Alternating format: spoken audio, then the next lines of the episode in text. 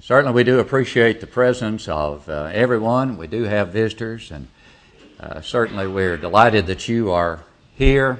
We're so delighted. I was so delighted to get a call from my dear friend Mike Frost yesterday saying they were going to visit with us today.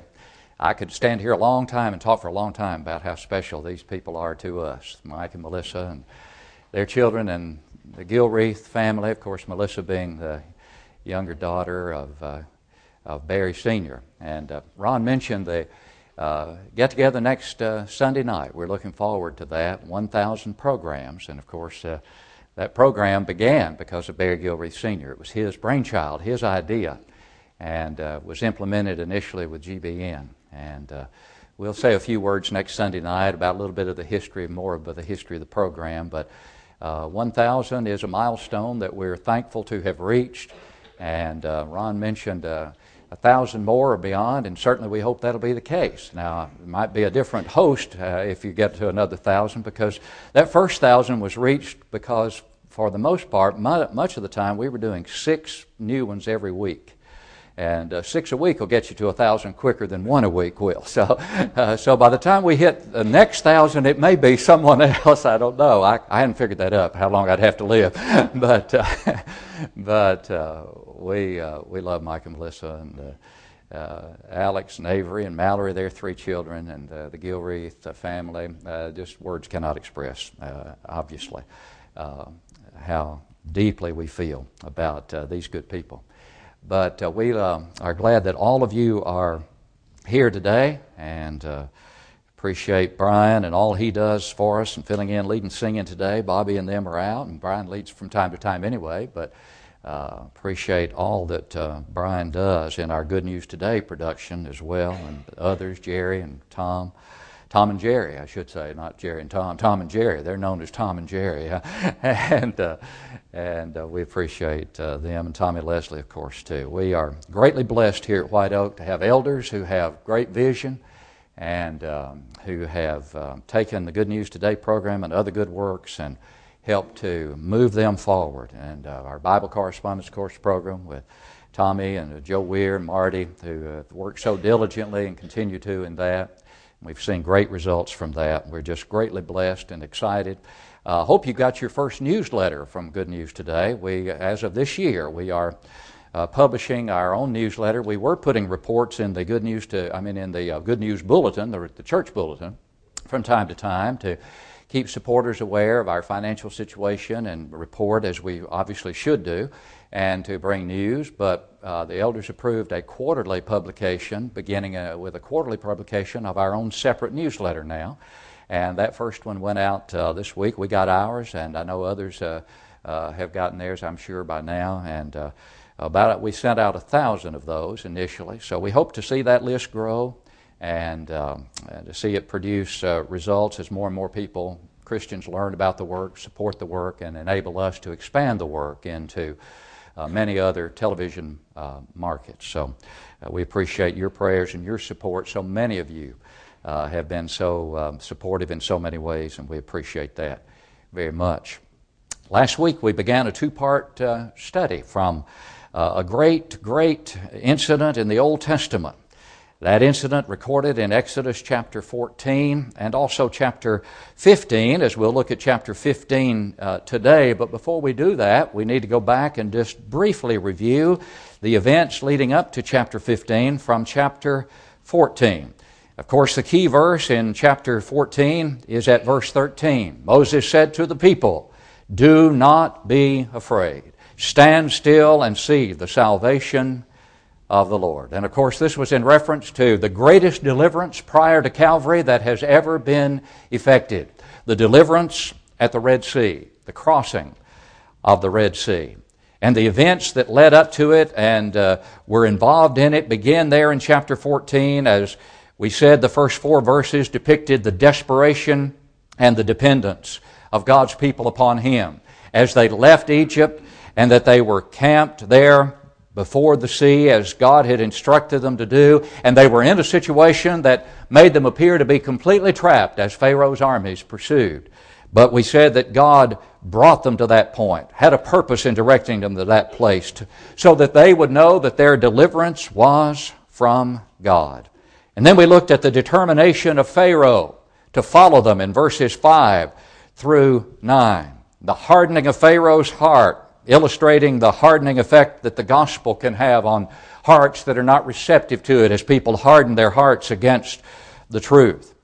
And then, following that desperation and dependence and that determination of Pharaoh, we looked at the disbelief of God's people in verses 10 through 12 as they began to murmur and cry out in disbelief, thinking that they were about to perish. The psalmist, remember, said, Our fathers understood not thy wonders in Egypt. They had seen everything that had taken place in Egypt, and yet it had not made the impression that it should have made, and now thinking they were trapped, rather than hearkening back to the deliverance that was brought about in their lives time and time again in Egypt as those plagues affected the Egyptians and did not affect them, they thought, here we are, about to die. But then we see the demonstration of Moses' courage in verses 13 and 14, where he says, Stand still and see the salvation of the Lord. And in verse 14, the Lord will fight for you, and he says, You shall hold your peace. Moses had courage. Moses had gotten the message that the people should have gotten. Moses had gotten the message concerning the magnitude of God's power. And then in verses 15 through 18, the directions for deliverance are seen. The Israelites would have to go forward by faith. And as we pointed out, the Lord delivers by His grace, but man must respond through a forward moving faith. That was true then, it is true now. The principle has not changed. Salvation is by grace through obedient faith. And Hebrews 11:29 tells us concerning this incident, by faith they passed through the Red Sea. How did they pass through? By walking through. They did it by faith. And then in verses 19 through 29 of chapter 14, we see the destruction and the deliverance. The destruction of the Egyptians and the deliverance of God's people. As God used the pillar of the cloud to illuminate the Israelites and to intimidate the Egyptians, and then ultimately brought the Egyptians to their ultimate and final doom, as God said, You will see them no more through Moses, you'll see your enemies no more.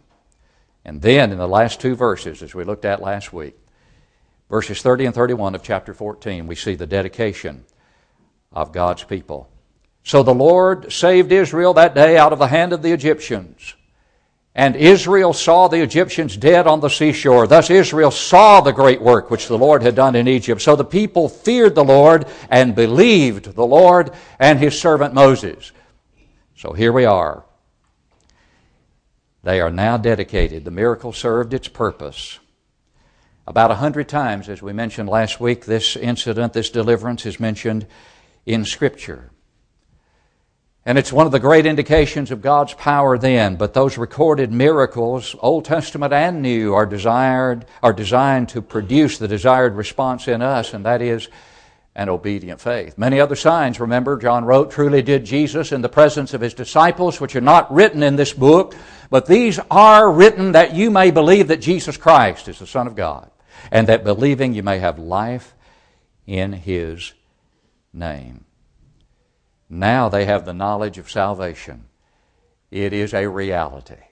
They are standing on the shore on the other side of the Red Sea and they are looking back on their enemies as their corpses actually wash up on the shore.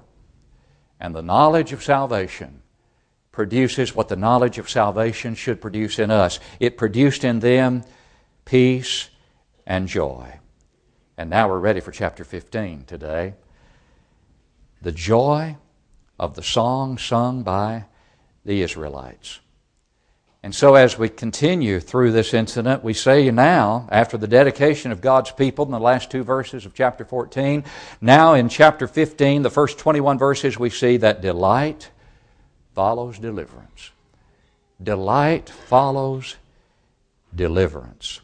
And their joy their delight was expressed in the Song of Moses. It's, a, it's called the Song of Moses. It's alluded to in Revelation 15 and verse 3. And notice verse 2 of this chapter. The Lord is my strength and song, and He has become my salvation. He is my God, and I will praise him.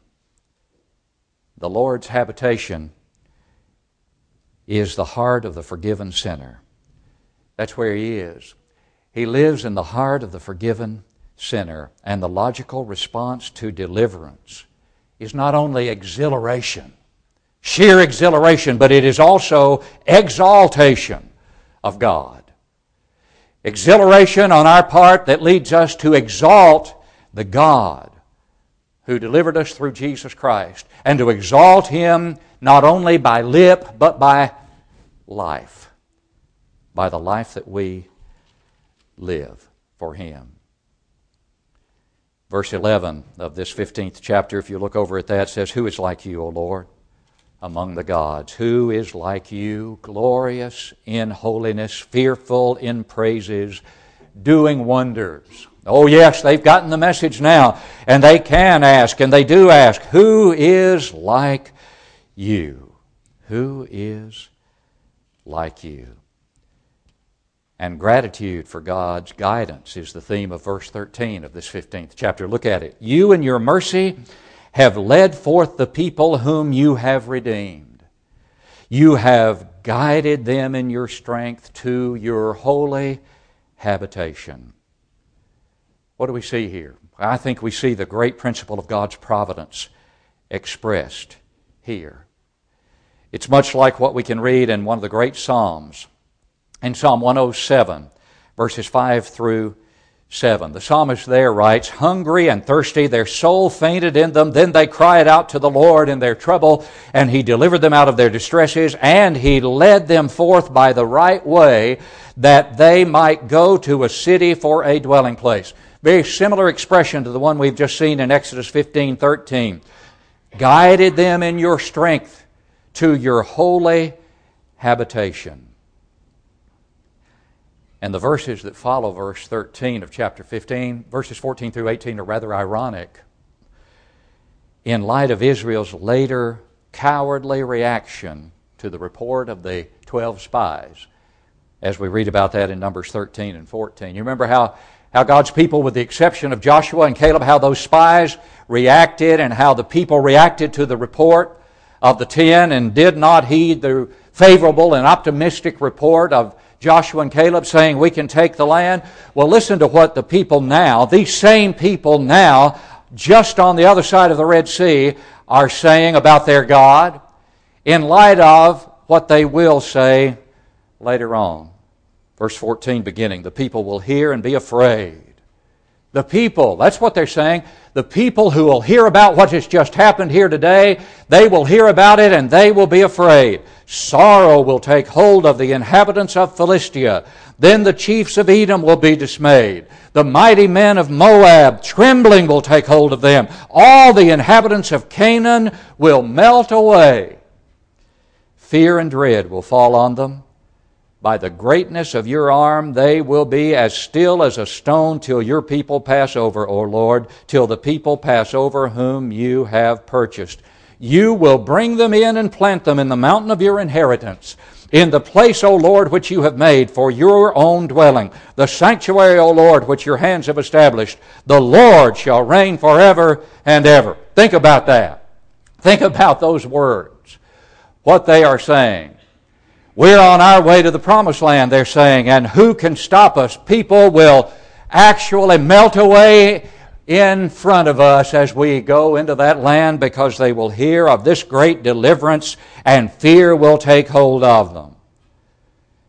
Tragically, these same people who expressed these thoughts at this time would later suffer from the grasshopper complex. Oh, we can't take this land, they will later say. We're like grasshoppers in the sight of these people. They're giants in that land. We can't do that. How tragic. How ironic, considering what they are saying here on the other side of the Red Sea. We should learn from that mistake, shouldn't we? When it comes to our attitude toward what we can do with God's help and God's blessing in His kingdom, in the church of our Lord, we should learn from the mistakes of his people of old. Paul wanted us to, and in 1 Corinthians chapter 10, he cites some of these Old Testament examples of disobedience and said, Don't follow after that same example of disobedience. Be filled with faith, be filled with courage. Oh, if they had maintained that faith that they had right here, as it's revealed in verses 17 and 18. And then in verse 21, we see the women joining in the exultation at the urging of Miriam. Miriam answered them, Sing to the Lord, for he has triumphed gloriously. The horse and its rider he has thrown into the sea. Delight follows deliverance. That's the way it should be today. Delight follows the greatest deliverance that one could even possibly contemplate the deliverance from sin and from the clutches of Satan. That's where we are. That's how we've been delivered if we are Christians today. And delight should follow that deliverance, and delight should not be short lived as it was in the case of these people here. We must make sure that that delight brings dedication, a dedication that endures and that even grows. But what we see next among these people is delight turning to discontent. Look at verses 22 through 24 of Exodus 15. So Moses brought Israel from the Red Sea. Then they went out into the wilderness of Shur, and they went three days into the wilderness and found no water. Now, when they came to Marah, they could not drink the waters of Marah, for they were bitter. Therefore, the name of it was called Marah, literally bitter. And the people complained against Moses, saying, What shall we drink? What should they have said? This water's bitter, but we're sure God's going to take care of that. He'll provide. After all, we just crossed the Red Sea not that many days ago. And look what He did there. Don't you think He can provide water for us now? But that was not the attitude. That was not the attitude. It's difficult, isn't it, to believe the change in Israel between the Red Sea and the wilderness of Shur? Could God, who parted the waters, not provide water to drink? Could he who turned the bitter servitude of Egypt into the sweet song of salvation not turn bitter waters into sweet waters? Why didn't they think in those terms? Well, right here, God certainly could have severely punished his people, couldn't he? He could have said, That's it. I've had enough. I've shown you plenty. You haven't reacted properly. I've had enough. But instead, he showed patience. He showed patience in response to the inquiry of Moses here on behalf of the people. And so in verses 25 and 26, we see directions for the delivered. So he cried out, Moses, to the Lord, and the Lord showed him a tree. When he cast it into the waters, the waters were made sweet. There he made a statute and an ordinance for them, and there he tested them and said, If you diligently heed the voice of the Lord your God, and do what is right in his sight, give ear to his commandments, and keep all his statutes, I will put none of the diseases on you which I have brought on the Egyptians, for I am the Lord who heals you. I am the Lord who heals you. What a statement. God here reminded the Israelites of his providence, but he also proved them through a statute and an ordinance that he established for them to see would they be obedient or not. And notice the conditional nature of the statute. It's conditional. I'll do these things, but you're going to have to keep my will. God saves and blesses those who love him and keep his commandments. And as God had earlier given directions for deliverance, he now sets forth his directions for those who've been delivered. And the same requirement of continued obedience that he required of them here, that same requirement of continual obedience applies to those of us who've been delivered through the gospel. We're to be continually obedient. I am the Lord, he said, I am the Lord that healeth thee.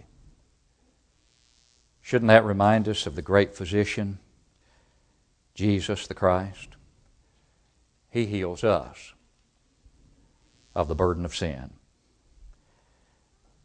And then finally, we see the destination of the delivered in the last verse of this chapter. Verse 27. Then they came to Elim, where there were twelve wells of water and seventy palm trees.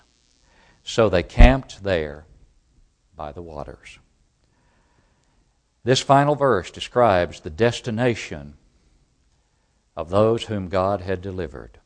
Now, this was not their final destination, but it is a reminder based on how it's described here of God's provision for the redeemed.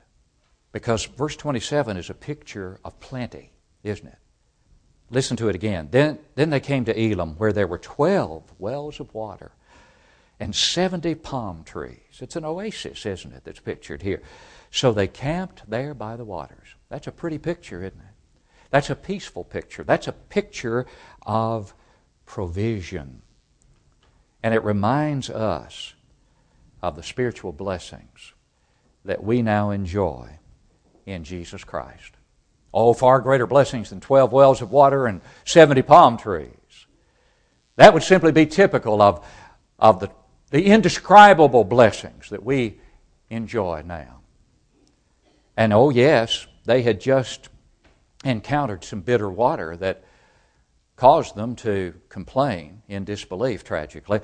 And God may prove us at times with bitter waters. But He does provide the faithful during all of that time with the living water that comes through this all sufficient, all powerful Word. The living water, the sweet fruit of the Spirit to take us through the times of trouble and hardship. All here in the all sufficient Word of God. Israel was God's special possession. He prepared them for the promised land by proving them in the wilderness. But they failed the test. They became bitter and not better as a result of their experiences. And they failed to see God's goodness, and thus they fell in the wilderness. What about us? What about you this morning? Have you failed to see God's goodness? You have if you're not a Christian this morning, because surely if you had truly seen the goodness of God, you would respond to that goodness as He intends for you to respond. He has shown you everything He could possibly show you to motivate you to respond to His goodness and love by loving Him in return and manifesting that love through obedience to the gospel of His dear Son. There's a question back in Isaiah 5 and verse 4. We've looked at it before. In a parable there of a vineyard and the identification of that vineyard as being God's people of old, God asks a question in verse 4 of Isaiah 5 What more could have done in my vineyard than I have not done in it? What more could have been done? In my vineyard that I have not done. And so when he looked for obedience and got rebellion, what a disappointment that was. That's a sobering question, but how much more sobering that question is to those of us living today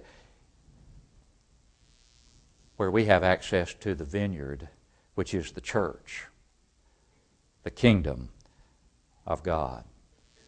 What more could God have done to motivate man to respond by gratitude and love to His goodness and grace manifested to us in the giving of His only begotten Son. What more could He have done than to give the darling of His bosom that we might respond to that gift by giving ourselves to Him in obedience to His will? You do that by believing that He is the Christ, by repenting of your sins, confessing Him to be the Christ, and being buried in baptism for the remission of sins. Those are essential requirements to Respond to the love of God. Believe that I am He or die in your sins. Repent or perish, Jesus said. Confess me and I'll confess you. He who believes and is baptized will be saved. And then the delight that follows that deliverance is to be a delight that manifests itself in dedication and devotion in the kingdom to which you're added, the church of our Lord, for the remaining days of your life.